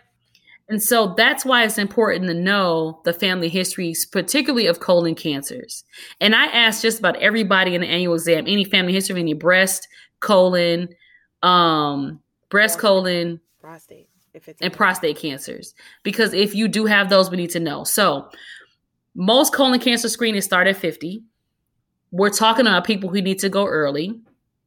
More and more people are moving them up to 45 but if you've got a family history, you may have to do it even earlier than that. Some people have to get colon cancer screenings as early as 20 something. So there's really no, there's, you can always get a colonoscopy at any age if there's a good reason to do it. But between 40 and 50, we've got to make some decisions. Okay. Um, 40 and 50 is now the time also to start talking about diabetes. We're going to screen you because you're becoming sweet on the inside and out. You are so good. Too good. and we got to screen you. So we're probably going to at least do one A1C. Um because a lot of people are pre-diabetic or diabetic and if we can catch it early, it makes a world of difference. So, um, di- diabetic screenings are a thing. Let can we talk about A1Cs really quickly because these A1Cs come back elevated, and all of a sudden, I got people in my office trying to explain away this elevated A1C. A1Cs is a blood test that looks at your red blood cells because when you have sugar in your blood, it is sticky and it leaves sticky molecules all over your red blood cells. Think of them as lollipops, right? So when you got a lot of sugar in your system, you end up sticking lollipops on your red blood cells, just to simplify it and depending on how many of those lollipops are stuck on your red blood cell, I can calculate how much sugar has been running through your system over the past three months. Mm-hmm. So you got red blood cells that are covered in 14 lollipops. Your A1C is 14, and that is really high. And you are for sure diabetic. You might be in the hospital when you find it out. If you've only got five lollipops on there, then your A1C is within normal range, and maybe you don't need anything. But an A1C looks at the past three months, right? So some people come in, they say, Oh, well, I'm not really pre diabetic or I'm not diabetic because actually I didn't know you were going to run that test and I had a piece of cake two days ago. that won't change your A1C. because the A1C looks at three months. People do, they do it all the time. No, They're they like, do. oh, mm-hmm. I don't think that's really real because, you know, uh, it was it was my wife's birthday and we celebrated and we had a big dinner and we had cake and I've been eating leftover cake for the past two days. And that's really why it's elevated. And that's that's not what the A1C is. The A1C is going to look at three months and it's going to tell me what your sugar levels have been over the past three months. And so that's why we like the A1C. So we're going to do that. And then, of course, by the time you're in your 40s, we're screening your cholesterol once a year. I have thoughts, but I'm going to let you finish your. Uh, I'm I'm I'm trying to be very nice and let you finish your. uh Oh, that's it for 40 to 50. That's it. No, yeah. don't make me prematurely stop you. You you was in the middle well, no, of no, sentence. no, no, that's that's it for 40 to 50 because we really need because the next is 50 to 50 to 60 because those are the people who, you know, 40 to 50 is that in betweeners, right? So I just wanted to make sure people, particularly, you know, people of color, understood that between 40 and 50, we may need to be turning on the screenings that all start at 50 early. So you can mm-hmm. you can have it. Well, I'll start off by saying that I agree with Amy Jo and um, listeners and my patients who might even be listening in case they found this or whatever. I'm saying this with love, but I agree with Amy Jo. That 40 to 50 age range, you guys are my least favorite by far. My my least favorite patient group. Like you guys drive me up a wall. You give me headaches. You're the reason why I stay up at night. And I'm thinking about that one patient I saw and if they're going to be okay. You guys are literally the worst. But I say this with love because I do love you. And the reason why you're the worst is because you still feel like you have like that energy and gusto of like a 20 or 30 year old, but you're actually creeping up towards the 50 year olds. But you guys are like in between and you don't really know like how to navigate. It's like you're old enough to know that you like should be doing something. Like you should be having something screened, right? Like you're old enough to the point where you know you you might be able to you should be doing something. But you're also young enough to the point where you're like, nah, I don't need no colonoscopy. I'm not 50. Oh, I don't need you know, it's like you reason it out. and then yeah. here you come in my office at a smooth 44 years old with like a, a, high blood pressure, overweight, everything's a little off. Do your labs, it's all off. And I'm like, why is this so far off? And it's like, oh no, you know, I was getting back into it's all this like rhyme and reasoning, and it's it's it's so much. So mm-hmm. I agree with Amy Jo. This this age range is very slippery, and it is a time where it's it's good that when you see that patient, you reel them in, and you're like, hey, like this is the stuff that's active and this is what we also need to do because 40 to 50 you will easily end up with a to-do list. I think amy jo did an amazing job and i also do talk to my patients and on top of that with the women the women that are between this like 40 to 50 especially the women that are like getting close to 50 they've been getting pap mm-hmm. smears for a while now. So and the pap smear guidelines have changed on them already at least once or twice. So every now and then they'll be like Oh, we don't do them every year. Oh, okay. Oh, we do them every five years. Oh, okay. Oh, wait, we every three years now. We we wrote reeled back. It's like so they're kind of like, you know, the mammogram guidelines have changed, the PAP guidelines have changed. They're like casually keeping up, but not really. So you got to make sure you really review these with the patients, especially the guys for the for the prostate. Man, listen, that that's a whole conversation every time I have a, any man over the age of 40 talking about the prostate is just that that's a whole discussion. So I'm happy you brought those up too. Yeah. You know what's not a part of routine health screenings anymore, fellas? DRE. Me putting a finger in your bottom. I know what digital rectal exams. Um, you can come to the doctor. We do not have to do a rectal exam anymore, a part of your routine health screenings. Although it was weird one time where, you know, this guy was like, let me see your nails. And I'm like, why? And he's like, because we got to get this screening. And I'm like, no, we don't. Like, I don't know what I don't know what you came here to do, but we aren't screening your rectum. Um, but you know, people remember like, where you used to do DRE. Yeah, I was like, nah, you, you're in luck. We're not, we're not going to DRE you today. Um, but yeah, we don't have to do it. So, and a lot of, and people, you know, people learn from their, from, you know, their parents or their grandparents. So their grandparents be like, oh, you know, when you get in there, just relax. It'll be fine. You'd be like, yo, Mm-mm. tell your granddaddy we don't do that anymore. Okay. um, we're just going to get this good blood work mm-hmm. and we're going to be fine. So, so um, funny story, guys. I did, I had uh, a male that came in for his routine screening right? And then, you know, we he was in that age age range and I'm like, "Okay, so we'll test for your prostate." And I told him like, well, "It's going to be a blood test, so we're going to do that." Right? So I ordered all the labs, everything, I left the room. then they come in, then the lab person comes in and says, uh, the patient wants to talk to you. I'm like, okay. And she was like, she said something like, oh, the patient said that, you know, you're supposed to do a rectal on him. I'm like, a rectal? she said that you're supposed to do a rectal. I'm like? So I went in, I'm like, uh, so they told me that you said you wanted me to do a rectal on you? Is is there a problem? Is there issue? He's like, no, because you said we got to check my prostate, so we got to do a rectal. I said, no, it's a blood test unless you want me to. I mean, there's something going on. He's like, no, no, no, no, no, no problem. They'd be like, yes, no. he was like, okay, okay, okay. But I was like, uh, it's a blood test. I don't do that. Yeah, no, yeah. Nah. Yeah. Unless there's an issue, like you having some problems, that's a different story. Then if I'm trying to diagnose you with something, mm-hmm. that's different. But yeah. for screening, Mm-mm. And and on and on top of that, there's certain things that can raise the PSA. You know what I mean? So if yep. you you know like like a digital like rectal a digital exam rectal exam, and that's how we don't do them. yeah, that can raise the PSA. Like any irritation right. of the prostate, like if you're doing anal receptive intercourse, that could raise it. You know what I mean? Like mm-hmm. like digital rectal exam can raise it. So like you know, test is only as good as you know the situation and the person ordering it. You know what I mean?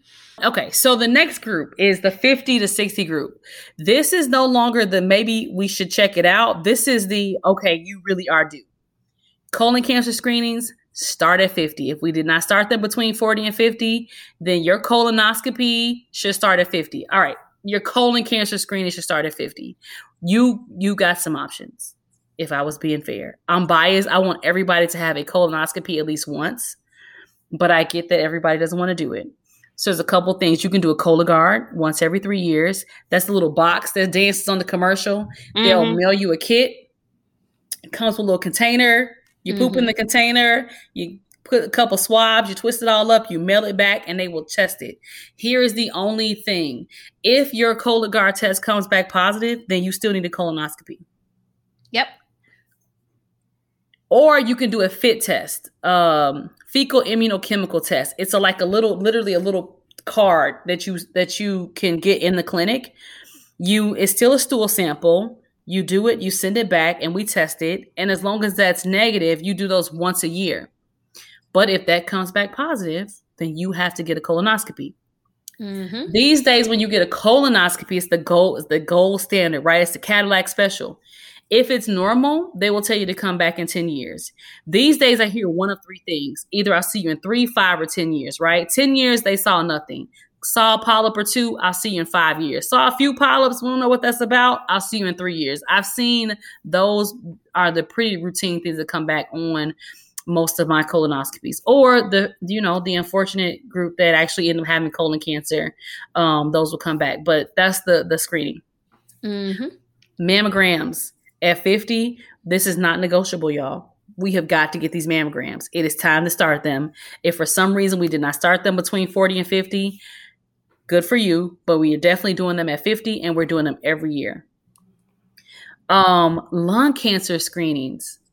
So I I hate asking y'all about smoking. I just want y'all to know that y'all you mean like the patients you hate patients. asking patients i hate smoking? i hate asking about smoking yeah because sometimes they be like oh do you do you smoke if it's not a pack a day they be like oh i smoke a i smoke like like every other day so a pack will last me about like uh, three days or two. Right. Uh, oh, you're right. Then I'm doing math. I'm like, really, I don't even smoke them. I mean, I, I, I, buy a pack and that pack will mess around. I look up and that pack will still be there two and a half days later. Yes, sir. But how many do you smoke a day on average? Right. That's all I need to know. They had me doing math. I'm like, wait, I think there's 20 cigarettes in a pack. Yes. He said that pack lasts him a week. That's like two to three yes. a day. He's like, yeah, yeah, that sounds right. I'm like, why didn't you just, just say, say that? that? Just say two or three cigarettes a day. Why am I doing all this math? I don't smoke. I'm assuming 20 come in a pack. I don't know. Listen, y'all can't see me, but it makes my t- it makes me have to massage my temples just thinking about it because the amount of math that I'm trying to do. The the mental aerobics it is taking to get you one to admit you actually do. Do you smoke? Not really. um. So by not really, you mean you do? Nah, nah, not nah. I don't smoke. No, no, not really, not really.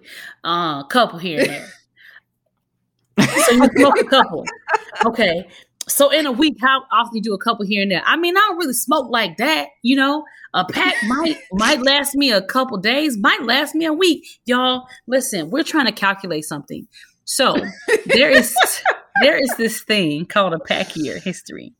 Oh if you have a 30 pack year history, then we need to screen you for lung cancer. Okay. and they don't care about they don't care about our calculations. They don't. They don't, they don't care. so when we're asking you about your smoking, we're trying to get an idea of how much it is. And here's the thing: you've got to smoke a lot of cigarettes to really have a 30 pack year history. So if most of you all are under a pack per day, then it's probably not going to apply to you. But but there's also a good group of people that are like, I've been smoking a pack a day since I was 20, and now you're 55. Mm-hmm. So if you've been doing a pack a day since you were 20, then tag you're it. So we need to do what we call a lung cancer screening. So it's a CT scan. It's a we call a low dose CT scan. It's a picture of your lungs. Your doctor is gonna have to have a conversation with you about doing this screening because it's important for us to know what you want us to do with this information. So we only do this screening under some very specific circumstances, we have to ask you some very specific questions. And the reason why is that it's very sensitive. It'll catch everything, including mm-hmm. things that are not cancer. And if we catch something, we want to do something about what we caught. But if you know right away that there is no way on God's green earth you're going to let me send you to the pulmonologist and get a sample of whatever I saw, then we should not screen you for lung cancer it's just not worth it because the only thing we're going to do is say, huh, we see something in there. You don't want us to check it out. So we'll just pretend like it didn't happen. We don't have to do that. First of all, this little bit that's torturous to you as the patient. And that was not the point of the exercise. So we're going to ask you a few questions. We're, we're going to ask you one, what's your, how much do you smoke? And if that's, if that smoking amount qualifies, then we're going to ask you a bunch of questions about whether or not we should proceed with the screening. That is one of the only rare ones that, depending on your answers, it may or may not be a good idea. Mm-hmm. Your feelings about all the rest of them, it doesn't matter. We still recommend it. Um, your breast cancer and your colon cancer screenings, the show must go on. I know you don't like it, but it's okay. Um, we're gonna get them done. The lung cancer screenings, it matters. Yeah. Um, so that's and that's 50, that's 50 to 60. Now, here's the last group that I'm going to do, and that's our 65 years of age and up. If you are 65 and up and you have ever smoked, then in your life, right? Then one time we're going to do an ultrasound and you're a and you're a male. One time we're going to do a screening on your abdominal aorta, that big large vessel that goes passes through your belly. We're going to do an ultrasound on that to make sure it's not big abnormally big. We, you know, so we're screening you for an abdom- abdominal aortic aneurysm, and that's an ultrasound. We do it one time and we're done. So if you have mm-hmm. ever smoked, this is now your time to get that ultrasound. Mm-hmm. For the mm-hmm. ladies, now is the time to get your bone density screenings done. We want to make sure you don't have osteoporosis. I get a lot of black women that say, I know I don't have osteoporosis because I'm black. My bones are dense. You know, I'm good. I'm magical. You are magical. Your bones are dense, but we just screen you anyway, okay? Because, you know, sometimes this magic still needs a little help with the screenings, all right? Um, mm-hmm. but I get a lot of that, like I'm black, you know, I'm, I'm, big bone, you know, I'm good. Yeah, that's true. You are good. You are black. You are magical. Let's screen you anyway. And so we're gonna do those bone density screenings, and then we also start talking about fall prevention in this age group, right? I know you still feel young, and you are young, and girl, you look good because Black Girl Magic is amazing, right? I see women, and I'm like, you look amazing. I know you feel young, but I do not want you to trip and fall especially if you've got, you know, soft bones or low bone density, because any fracture in this age is going to be trouble. It's going to put you out of commission. And so we're working on things that prevent that, right? Some of the things that prevent falls is, well, one, staying very active. So I tell women, I try to tell women in the 18, 20, 30s, 40s, you are not going to bulk up like Arnold Schwarzenegger, okay? You still should very much do weight bearing activities because building muscle will prevent you from falls at, at 65 and up. So, good muscle structure, good bone structure, and being very active helps along the way. Sure, you can take your vitamins. Yes, want you to have your calcium. Yes, want you to have your vitamin D. But your conditioning, how in shape you are throughout the years, helps you not fall 65 and up. Mm-hmm. Okay. Um, and that's really it. 18 to 65. And that, that, that really covers it. Um, it's important for y'all to know them. If your age group came up, if you if you wrote them down, please stick them somewhere. Talk to your doctor about them.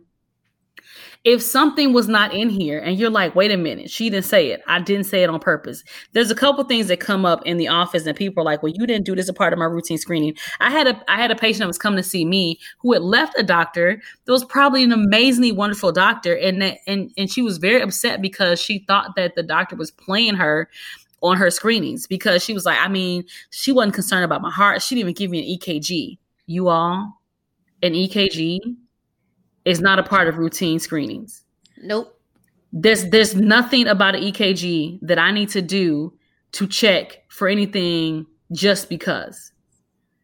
EKGs are when you're telling me something is wrong. And so, yes, there's lots of reason to do EKGs in the office. We do them a lot but I'm not doing it because I'm just screening just in case. That's not the reason why I do EKG. We mm-hmm. do do a lot of labs. You do, and you get more and more labs as you go. But um, when I'm talking about screenings, I'm trying to do labs that make sense for prevention. This is all about prevention. If you are waiting to come to your doctor because there's something that's bothering you, right? something on your mind, you're a little nervous. I just sure hope this isn't cancer. Man, you know, I'm really scared about this. I'm gonna just go in there and just just get a checkup to make sure. It would help you and me. I think every physician would say this. If you just went ahead and told me what you're scared about, and then let me figure out how to work that in because it may not be in the screenings. What you heard here is really that's just about all of it, y'all. Mm-hmm. So if you are like, oh, well, why they aren't they going to check that? It's because it's not a routine thing, right? We check it because you already have some condition or some disease or some, you know, something that's happening that's making me concerned that I need to investigate. So investigating things and screening you are very different. And so I just want you to know the difference, man, so that you can get good care. So. I agree. That happens. That happens all the time. Especially patients come in. Once you actually ask them what they're concerned about, they're like, "Oh, well, I'm actually really concerned about my liver." And I'm like, "Oh, okay. Why are you concerned about your liver?" And mm-hmm. then we like, then it like prompts discussion because I, depending on your age and you know wherever you fall within the spectrum, I might not check your liver today. I, that maybe I wasn't going to order a CMP today. You know what right. I mean? Or maybe I wasn't going to like oh you have a history of liver cancer. Oh okay. Like in who? Okay. Now now i'm like dig- digging a little deeper. Oh they'll be like hey i'm concerned about my liver because i know that i've been drinking too much. Like i i know that. I'm like oh this opens a whole nother door. Let's right. talk about your drinking. Let's investigate your liver. What's happening? You know it's it's and i agree amy jo. If you guys start off with that because that might not be part of the screenings because we just told you the screenings and a lot of stuff isn't in there Right. The liver, the gallbladder, the appendix. Like, you know, you guys have lots of concerns that are not within these screenings. Do I have an ulcer? Like, oh, my pancreas. I read something about pancreatitis. What's that? Like, you know, all this yeah. it's not in there. Yeah. Or fatigue. Fatigue is a big one. Oh, I'm mm-hmm. feeling really fatigued. So I'm just coming to get my exam. And then, you know, you can tell me. And then you call them back with the labs that you did run for them. And they're like, well, why you ain't check my thyroid? Well, why you ain't check my A1C? Well, you're not diabetic. And we checked your A1C a year ago. So, you know, we checked your, we just checked your A1C six months ago. You're not diabetic. So we wouldn't check it again. Well, I just figured y'all would check it because I've been having these symptoms. That's very different. Mm-hmm. Everything that's in your screening, we do whether you don't matter if you have symptoms. Like these screenings do not matter if you're symptomatic or not. These are screenings. Symptoms mean we need to talk about problems those are those are very different. So, you know, even before I do my physicals or routine health visit, I'm like, how do you feel today? Like I, I'm, mm-hmm. I'm like, like what's on your agenda? How do you feel today? Because if you come to me with some like, oh man, I got this, I got this pain and my abdomen has been bothering me, it's gnawing, it's getting worse, blah blah blah. And I'm like, okay, let's talk about that because this is not the day to do your well physical exam and talk about all this other stuff because you you actually really want to talk about this thing. Mm-hmm. And you're mm-hmm. covering up and you booked a physical because you're like, oh, maybe I should just get it. I'm like, no, no, no. Let's talk about the thing. Like what's yeah. what's this what's this thing? yeah. Just get to the thing. Please and thank you. Right. But I love it when they're like, actually, I actually really do feel well today. And I really just want to make sure everything's up to date. I'm like, bet you're the person who's in so the right nice. place at the right time. That's yes. awesome. Good job. Yes. You get a gold star. Let's start. you know what? Also, you know what they you know what I've I've kind of figured out that people do? Because they because you know the insurance will cover a a physical every year and it's without charge I think they go ahead. They're like, well, let me go ahead and book my physical. I don't have to pay for a physical, and I'm just gonna come and get my physical, and then you know if something's wrong with me, we'll find out. Y'all, Mm-mm. I can't do a problem visit. She like, Mm-mm. look, because I, you know you have these conversations because I don't. I again, I don't want you to get billed, right? Because I got to document it. Listen, your insurance company does not need my permission to read your notes. They do not need no, your permission to read your notes. You have insurance through this person, which means they have access to your healthcare information because they are covering some of your expenses. So, like, I, I remember once I had a lady, she was so mad. She was a smoker, and um, it was in her record and you know periodically the insurance companies will like you know audit the charts and just make sure like all the documents everything are fine. And so because she was a smoker they like wanted to change something on her insurance. She was so mad. She was like nobody told you to call the insurance company and tell on me. And i'm like yo out of all the things i'm doing in a day i guarantee you that i am never picking up the phone to call an insurance company. Like, not if i can help it. not, not if, right. i can. If it were up to me i would never call them ever. Um, ever but I got they, a whole team for that. No. Exactly. But they do read your charts, right? They do read, you know, what we're building and stuff like that. And so, you know, you you were like, I'm gonna get this free physical exam. We did a physical exam, and but that's not really what you wanted. One, either you're gonna be disappointed because you did not get the questions answered. Now you need another appointment, or we discover that this actually isn't a physical. This really is a problem visit because we, there are things to investigate, right? Legitimately, your concerns are on the money. You are right to be concerned. Let's investigate it. And through that investigation, that becomes a different kind of visit. And that's not, that's really not a physical exam. So it just kind of help. I hope some of these are helping you all just better direct traffic when you're going to get in the office. We we want you to be armed with information. We want you to get the best experience, maximize the opportunity. But we also want you to know from our standpoint, you know, what we're on the hook for or or how we go about deciding, you know, what to do and what not to do. There's Good that. job, Amy Jo. That was that was really great and comprehensive. And I also want to let you guys know too, like if you come for your annual physical and you have a problem and you want me to address it, I will bill for that and you will get a copay. like, I'm sorry. That's just what it has to be. Because, and I'll let you know, like, okay, you know, you wanted to address these things and it's great. We can address this, but do know that I have to bill it a different way. That's it. I agree. That's it. That's it in a nutshell, y'all. So yep. I guess I guess it's time for us to move to the questions. The questions. It's the questions. What is the questions? It's the questions. I like Who that. Uh, uh.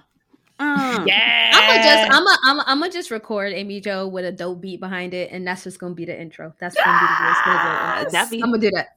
Don't forget me so though, because so much to do. Don't forget me, because I'm I can't, a good I can't, I can't, I can't record your dance moves as a hype man. Like, no, but I'm a hype come man. through on the audio. Okay, that, so like, I just not gonna come a, through on the audio. I'm gonna put a ficky, ficky, ficky.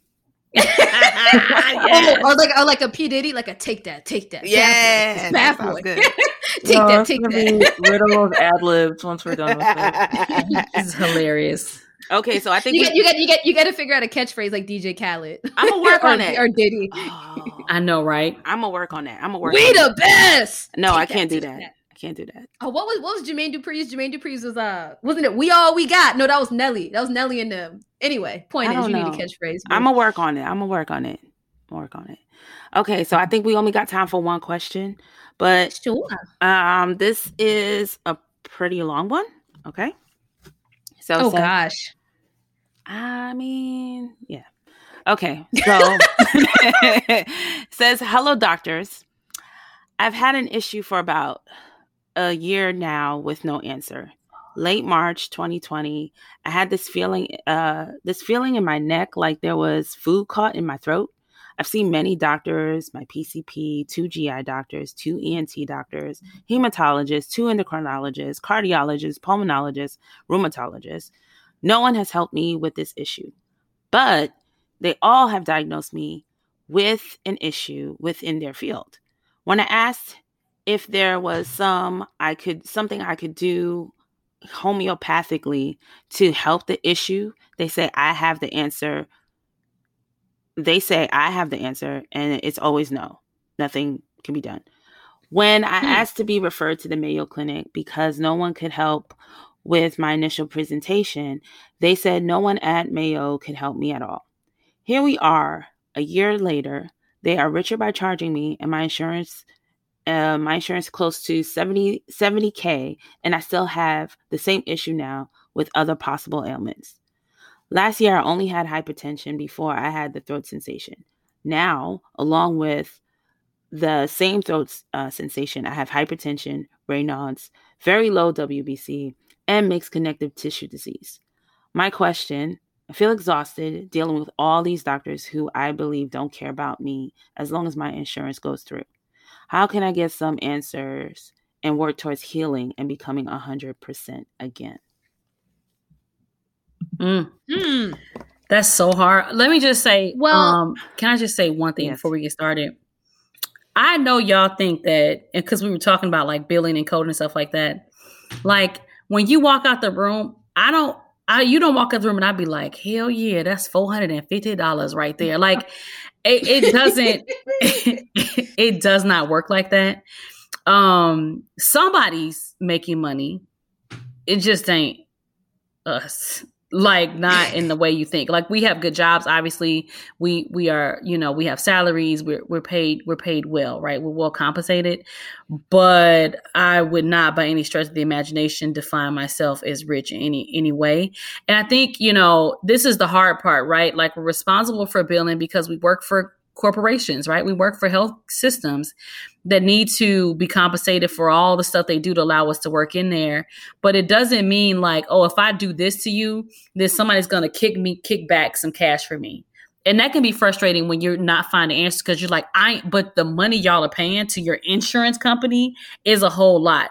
And sometimes that feels like, man, that must mean that the doctor's getting paid a whole lot. And most of the time, it's not. I'm getting a very, very, very nope. tiny, tiny, tiny compensation nope. for you being there. It doesn't result like that. Your big deductible, the people who are taking that money is not us. You you should look at your insurance company for that. So let me just say that. Secondly, uh, there's just so much more to know, right? We could ask you 10 million questions because yeah. If there's just not enough information in there, I'm so far. I'm sorry that you are not getting the answer. Sounds like you've been to many doctors and you're finding everything but your original, the answer to your original question, and so that sucks. Um, yeah. it, there's not enough information here, I think, to really tell you exactly what to do. You know, you can always call you know, the Mayo Clinic or some place to say, you know, who do I need a, a referral to? Because your primary care doctor can refer you to anyone, right? Mm-hmm. The specialist doesn't have to refer you to um, another specialist. That's what your primary care doctor is there for. And so I've had patients come to me all the time to say, you know, I went to this specialist. This was my experience. I overall was not um, satisfied or I did not think it was complete, I just like a second opinion. Will you put a referral in for me? And I just say yes, right? Like, yeah, I, you know, all the time. I, I put it in. Mm-hmm. So th- there is hope that if you you have a particular place that you're going to get to, can we put that in? We can. The rate limiting factor is is your insurance going to cover it? That part I don't know. So that's where it gets hard. That I have to tell people I don't know what this means for your insurance, but I am more than happy to put a new referral in for you to see somebody else. Mm-hmm. Mm-hmm. Yeah, because it's it's really hard because especially when you go to specialists, specialists because because they're very specialized in what they do, they only think about their particular system that they do, right? So they don't a lot of times look at the whole picture, right?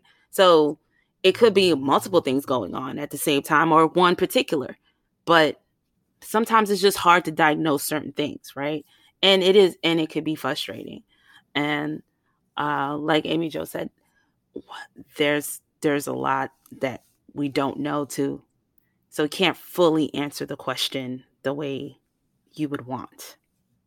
I will throw something in here. Um, I co-signed with Amy Jo on the fact that there are so many loose ends here and so many questions we could ask.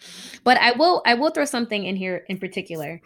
You are currently seeing three people who should be looking at this from a big picture perspective. So, if you've been diagnosed with Raynaud's and connective tissue disease, and you know so on and so forth. So you should have a rheumatologist on board. Rheumatology usually looks at things from a big picture. That's one person who you really need to pick their brain probably a little bit more to help you out a bit. The second person is an endocrinologist. Mm-hmm. not quite sure why you're seeing endo. Might be because they thought that the swallowing maybe the thyroid compressing things yeah, maybe you went down that route. Mm-hmm. possibly but endocrinology is also a big picture perspective and they're very lab based and numbers based um, so that's another one. And then you also have your primary care doctor so there are there are three people in this equation who should be looking at you from a holistic perspective because i agree once you get into ent and gi they specifically are looking at that one organ system and they're like yo this ain't it. Or mm-hmm. like or from what we saw, this is the most that we can offer you. And mm-hmm. even within that realm, you can still get a second opinion from those specialists too. So I, I don't want you to feel defeated, as in like you have this thing that's bothering you and you don't have options. You have an option to get a second opinion from ENT and GI, and then you have you also have the option of talking to your rheumatologist, endocrine, and your PCP to just try to think outside the box a bit. Mm-hmm. To be honest, your PCP is probably and you I hope you have a good relationship with your PCP because your PCP is probably working overtime trying to get all of these notes from these specialists and keep your chart organized because that in itself is a chore. so I'm letting you know I'm letting you know right now your PCP is just trying to keep up because every time you see a specialist and every time they update a note, your PCP has to like sign off on that thing and keep track of like what what is everybody doing? Like like what are they doing to you? Did they start you on a new med? What's the diagnosis? What's happening here? But um I'm just saying this to give you a little a little wiggle room and just know that you do have some power and you do have options here. That's all. And I don't want to blame everything on rheumatology, but low key, if you got Raynaud's and connective tissue and other stuff going on, you know, rheumatology might have some thoughts on what's going on too. That's all. Yeah, and even with like the mixed connective tissue disease, like stuff like that, like you could have so many symptoms with that. It could maybe yep. explain pretty much all of it. But rheumatologists are pretty good clinicians in the sense that they they like you said they do have to look at everything. Um, Big picture. Mm-hmm. Big picture. But then there are also specialized rheumatologists. So some of them that only work with like if someone has like uh, rheumatoid arthritis or some that just work with like lupus. lupus. Some like only do lupus. Yeah. So so maybe what you would have to do is maybe look for the rheumatologist that specializes in doing mixed connective tissue diseases like mm-hmm. and that can mm-hmm. maybe give you help you navigate where else to go you know mhm but yep. all is not lost yeah. you know keep keep hope you know keep the faith all that jazz yeah we'll get to the bottom of it yeah sometimes sometimes it just takes i know it's hard but it takes patience to really get to it because sometimes people have things that are something rare that we don't normally look for, right? But it takes a yeah. long time before we can find it because it's not something that we normally look for.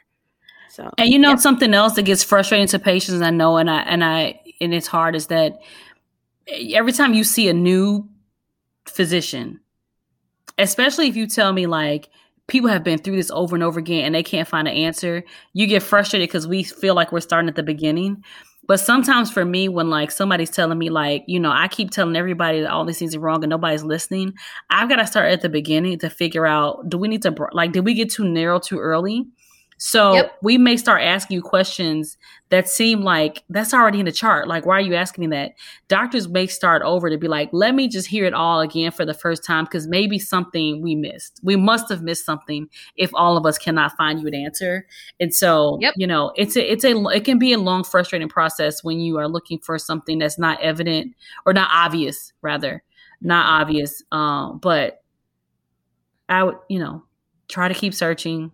Um, I hope this helps.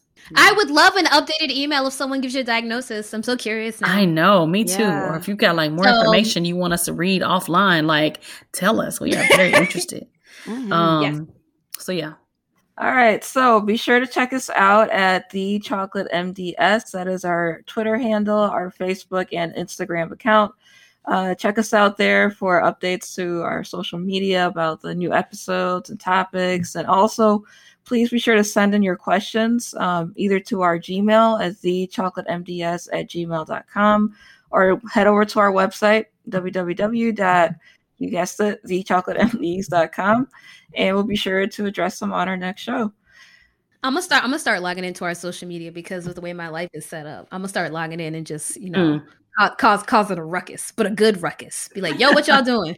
On, on, behalf of the chocolate MDs, like, yo, what's up? How y'all doing? What y'all want to hear about? Let me know. Like, what? Yes. Oh, I'm, gonna be, I'm gonna be retweeting with responses, like just being super active on there. I don't know how active Nona was. I'm be real interactive, kind of like how Rihanna used to be super re- interactive with her followers. Oh yeah, she's be going in. Rihanna used to Rihanna used to be the worst.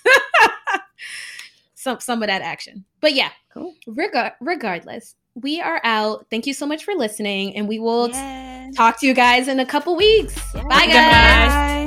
Bye. Wear your mask. Yeah.